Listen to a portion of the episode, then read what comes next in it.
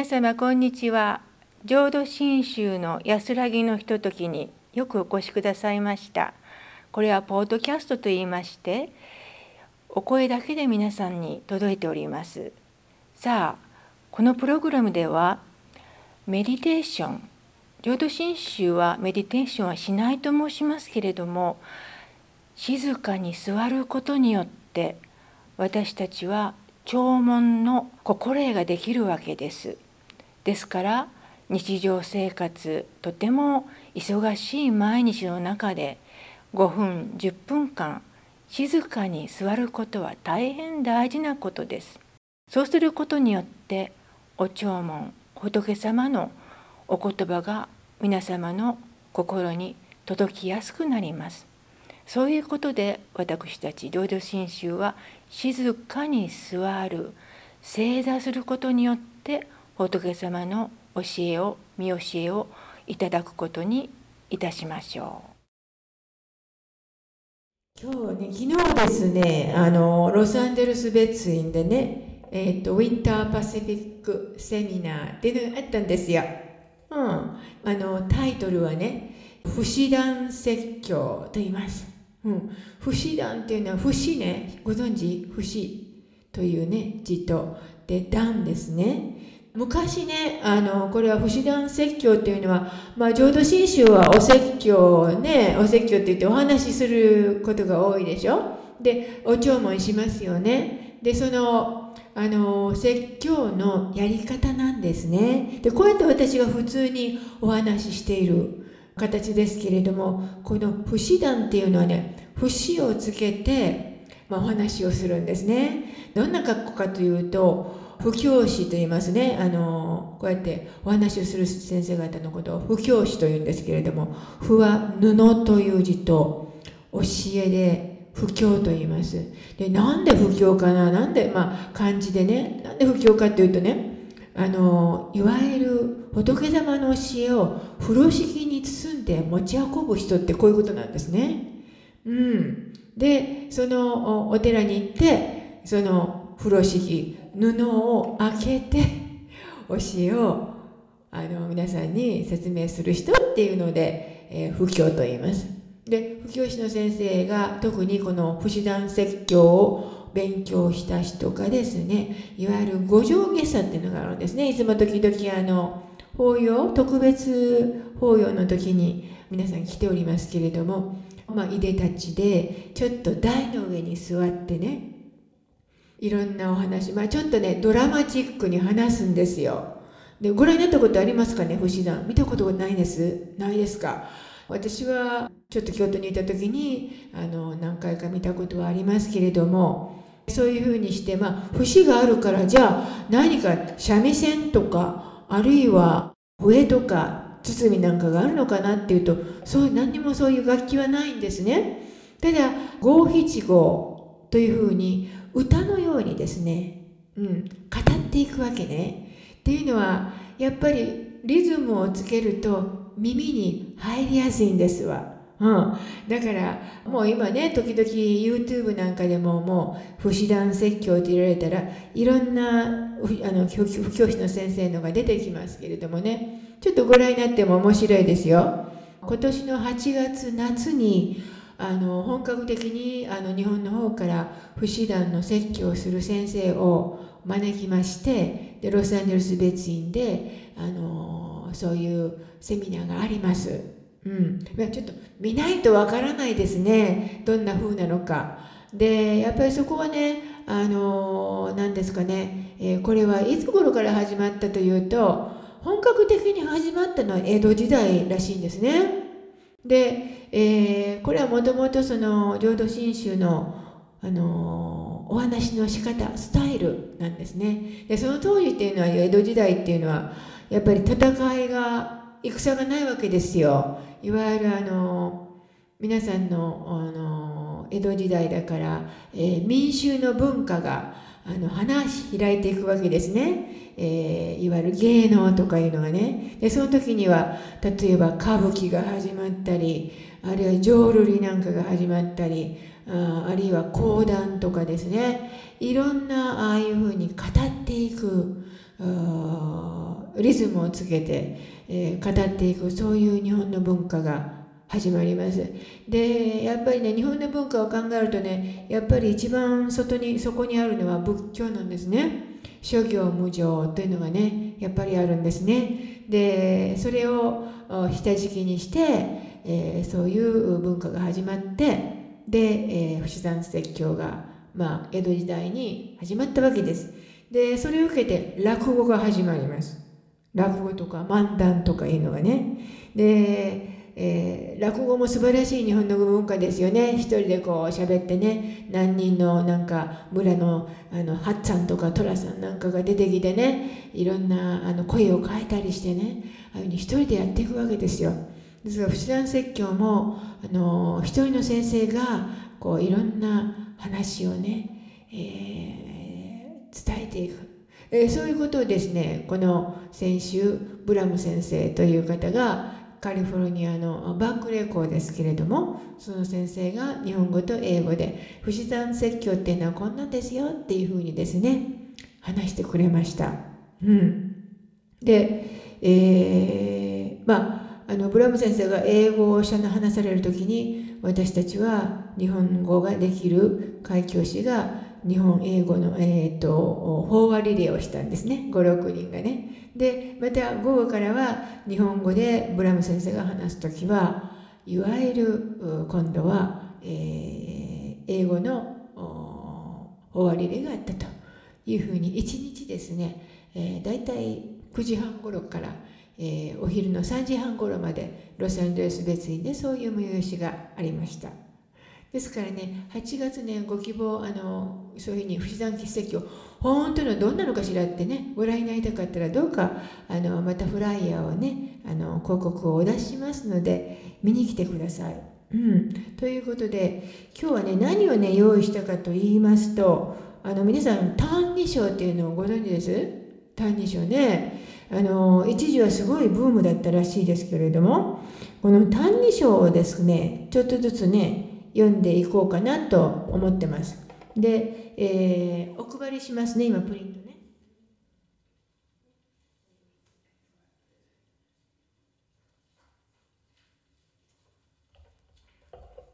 で「歎異抄」というのはですね一体どんな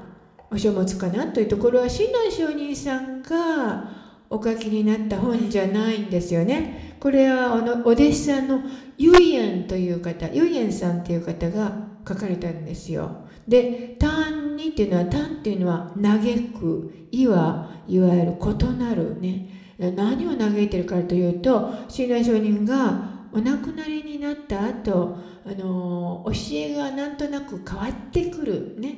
なんか変わってきたよっていうこと。それをユイエンさんが嘆いているわけですね。これを「歎異抄」と言います。でこの本はあの玉木先生という方が書かれた本なんですけれどもとてもあの簡単にあのいろんなことがあの説明されています。でね一番初めの第一章にですね「御田の誓願不思議に助けられ参らせて往生をとぐるなりと信じて念仏妄算と思い立つ心の起こる時すなわち摂取不捨の利益に預けしたもうなりというふうに書かれてますね。でまああのいろいろとこう難しい言葉もありますけれども、えー、これは「弥陀の誓願」っていうと阿弥陀様の誓願これはあのお誓いです。ね、皆の誓いって何でしょうかって今日皆さんの中であのさっきちょっとお話ししましたけれどもあの阿弥陀さんの願いっていうのは皆さんを救いたい、ね、この人だけじゃないですよね。いやお坊さんだけ救うはなくしてもうみんなを救いますというふうに言ってられるわけです。そういう皆の救いに不思議にだって。なんだか知らないけどもその請願にあって助けたまえられたというお助けをいただいたと。でそして往生をとぐるいわゆる、えー、私は、えー、まあいわゆる亡くなった後仏に寝らしてもらうんだというふうに信じてお念仏申しましょうというふうに心に思う時にですねその時はもうすでに阿弥陀様の摂取不捨ですからもういわゆる抱き取られて捨てられないと。こういう利益ですね、まあ、利益と現代語を言いますけども利益。そういう仏様からのいただいた利益をもう私はもう私のところに届いているんだと。いうことなんですよ。はい、でちょっと少しずつね読んでみましょうか。でこれはね先ほど読みましたところは、まあ、だあの「歎異抄」の第一章の冒頭の言葉です。で唯縁棒に私を重ねようとすることは不遜なことだと承知していますが私の経験では論文や法話などを書こうとするときにその書き始めの文章は一番苦労しますと。ことでね。そうなんですね。やっぱり何か文章を書くときですね、一番初めの文章っていうのは難しいです。で、大学の私のゼミの学生が卒業卒業論文を書く際に同じような経験をするようです。えー、卒業論文のおおよその文字数は2万字ですから学生にとってはこれまで書いたことのない大きな大大部の、まあ、大きな作品です、えー、ちなみに「歎異抄」は1万2000ほどの数字ですからそれ以上の文章を卒業論文で書くことになります。タイトルいわゆる題目を決めた後順調に書き始められる学生は稀で多くの学生はなかなか筆が進まないのです。進まないというよりも最初の言葉を記すことができないのです。このような時に学生には頭から書こうとすると構えてしまってなかなか書き始められないから途中から書き始めたらいいよ。一番書きたいことを最初に書いてそれからその前提として先に置いて書かなければならないことを前に補足してそれから展開する内容を後ろに追加していってそれを繰り返して最終的に完全品に完成品になればいいんだからと声をかけるようにしています。そうするとこれまでは想像もできないほどスムーズに書き始めペースも上がってくる学生が多いのですで、えー、ちなみに恩師の毎日の講座の始めっていうのはこの玉木先生の恩師ですね。まあこれは岡先生とおっしゃいますけれども、その岡先生がいつもですね、そう講義の初めには、えー、そうするとという言葉であることが多かったことを思います。最初の言葉が史上であることに少し違和感がありましたので、先生に尋ねたことがあります。先週の講義の内容が頭に入っているからその続きの今日の講義はそうするとになるやろうと当たり前のようにおっしゃいました講義をされる先生は講義の前の前回の内容を聞き出しておられて前回の内容を受けて今日の講義に入られていたのです。当たり前のことでしょうが聞いている学生の私たちが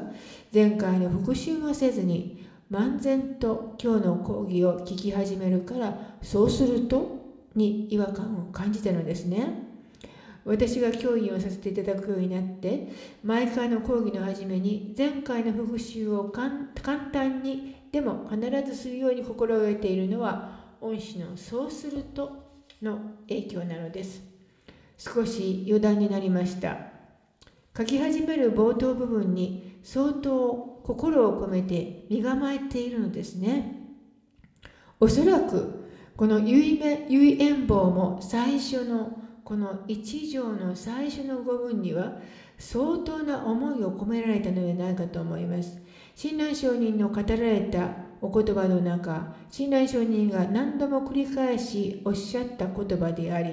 最も大切におっしゃった言葉でありそれを言うそれを聞く遊園坊も最も心を打たれ大きく揺さぶられた言葉があったのでしょう。皆の誓願を不思議に助けられ参らせて往生を遂ぐると信じて念仏申さんと思い立つ心の起こる時すなわち摂取不捨の利益に預けしたもんなり阿弥陀仏の誓願の不可思議な働きにお救いをいただいて必ず浄土に往生をするのであると信じて念仏を唱えようという思いが起こる時ただ直ちに阿弥陀仏はその光明の中に収めとって決して捨てないという利益をおおお与えくださるのですと。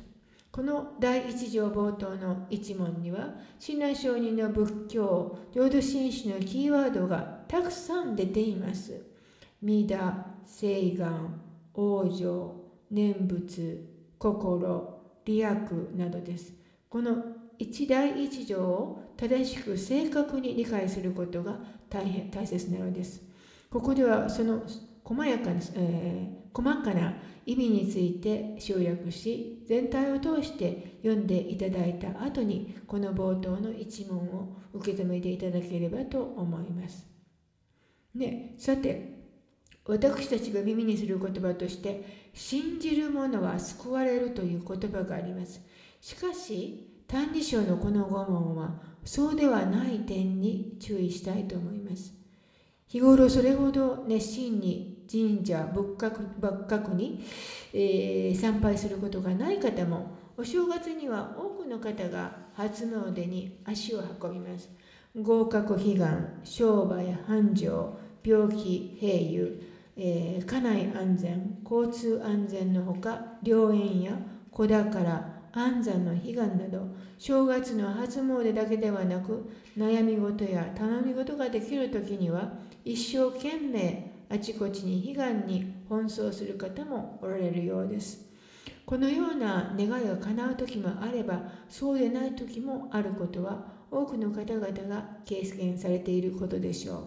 それは願う側の私たちの願い方、信じ方が通じる場合と場合と通じない場合があるということでしょう。願いが叶わなかったのは願い方、信じ方が不十分であったということです。逆に願いが叶えられたのは願い方、信じ方が十分であったからこのご褒美として願いを叶えられたということなのです。しかし、有縁棒が記されている親鸞上人仏教ではご褒美という考えはありません。一生懸命に阿弥陀仏を信じています。一生懸命に阿弥陀仏に南無阿弥陀仏を唱えています。念仏しています。という私たちの頑張りや努力を阿弥陀仏がご覧になって、うん、よく頑張っているから救ってやろうという順序の救いではありません。私の行為や信心を阿弥陀仏に見ていただき、正しい行為である正しい信心であると判断されてそのご褒美にして作ってもらいたいという心は自力の心であるで自力の心であると言えるでしょう。皆の聖願を不思議に助けられまいらせて往生をばとぐなりと信じて念仏を唱えようという思いが起こる時直ちに阿弥陀仏は決して捨てないという利益をお与えくださるのです。念仏を唱えようという思いが起こる時ですから、まだ念仏を唱えていないのです。不尊続きで学校での講義を例にとって見てみましょう。ね半年前に1年半間、1年間なりの講義の最終に皆さん私の講義を聞いてくれました。阿弥陀仏はすべての主情をえー、久し愛しく救われる仏様だから私もそれに倣ってみんなに、えー、久しく80点をあげましょうと学生に話すとどんな反応があるでしょう？多くの学生は「ああ先生優しい大好き」と喜び良い先生と止めてくるでしょうしかし、ええー、不公平じゃないですか。私は毎日きちんと出席して居眠りもおしゃべりもしないで一生懸命話を聞いていっぱいノートも書きました。あの人たちは欠席も多かったし出席してもおしゃべりや居眠りばかりしていたでしょ？うどうして私と同じ点数なんですか？みんなが80点だったら私は90点欲しいです。と不満に思う学生もいるのではないでしょうか。私の頑張りをアピールしてそれを評価してもらいたいという気持ちもわかりますが人間らしいといえば人間らしいという考え方です。いい例ではなかったかもしれませんので、もう一つ親子の関係に置き換えて話してみましょう。子供は親に褒められると一番嬉しいですね。親に褒めてもらいたくて勉強にそして運動に習い事に一生懸命になっている子供も見るといじらしくなりますもちろん親大人は子供が頑張っている姿を見ることは嬉しいことです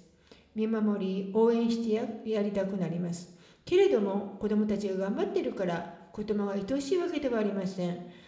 頑張らない子供を見捨てるということではありませんが頑張っても結果が出ない子供も見放すことはありませんね。阿弥陀仏という仏様はそうなのです。阿弥陀仏にご褒美をもらうためにアピールすべきものは何一つ持たない私たちを見捨てらずにそのまま見守りそのそばにいてくださる仏様が阿弥陀仏なのです。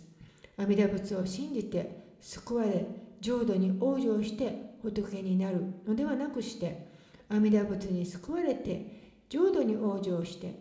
仏になることを信じるのです。というように玉木先生はこの第一章をおっしゃっているわけですね。まあ阿弥陀様のお声声が呼び声がご自分に届いたらですねもうやっぱり不思議とこう私が南無阿弥陀仏を言うからどうのこうのというのではなくして、まあ、不思議にお念仏が出ていく、ね、お念仏自分で唱えてると思いますけれどもこれは唱えさせられているわけですね。これが親鸞上人がおっしゃいます。阿弥陀様からの他力のお声声であるということです。他力というのは他の力ですけど私の外から来る力であるということです。私が何万打仏を唱えられるようなこの身にならさせてもらったのもやっぱり阿弥陀様からのお育てがありますね。お育て言いますけどお育て私をここまで育てていただいたそういう教えがあるわけです。私はおぎやと生まれた時は何にも知りませんでした。でも外からの仏様のお声があったりそしてお育てがあってそしてようやく自然に私は何万打仏唱えることができる身になっていくと。そういうことですね。この第一章は言っているわけです。ね、またですねあのお家に帰られて、えー、っとお時間がある時に読んでいただけたらと思います。で時々このいわゆる「歎異抄」という言葉をですね、えー、このクラスで第2章とか第3章をやっていきたいと思いますので引き続きまたご興味があったらお越しください本当に今日はあのお参りいただきましてありがとうございます。では合唱いたします。合唱いたします。ナマミダ仏ナマンダ仏ナンマンダ仏ナマンダ仏ナンマンダ仏。それではこれで浄土真宗の安らぎのひととき正座静かに座るメディテーションのタイムを終わることにいたしましょう。これでメディテーションは終わりました。皆さんどうでしたか？少しは心が静かになったでしょうか？一番初めにも申しましたように私たちは毎日忙しい日々を送っています。iPhone を見たりコンピューターを見たり人と喋ったりいろんな方に私たちの脳は動いています。心も動いています。ですから5分でも10分でも1日に1回心を静めて自分を見つめてそして仏様からの素晴らしいメッセージをいただくことは大変大事なことと思います。どうかできない日もあろうかと思いますけれどもご自分の心の健康のためにどうか浄土真宗の正座心を鎮めるそして安らぎのひとときをどうかお聞きくださるように心から念じております。Today's program was presented by 浄土真宗本願寺派オレンジ軍仏教会のワンドラムツミです。 Executive producers Reverend Marvin Harada and Jim Scott. Produced by the Buddhist Education Center of Orange County Buddhist Church, Anaheim, California, USA. Directed and engineered by Reverend John Turner. Edited by Jim Scott. This program includes excerpts from Time Stood Still by Riley Lee, used with permission.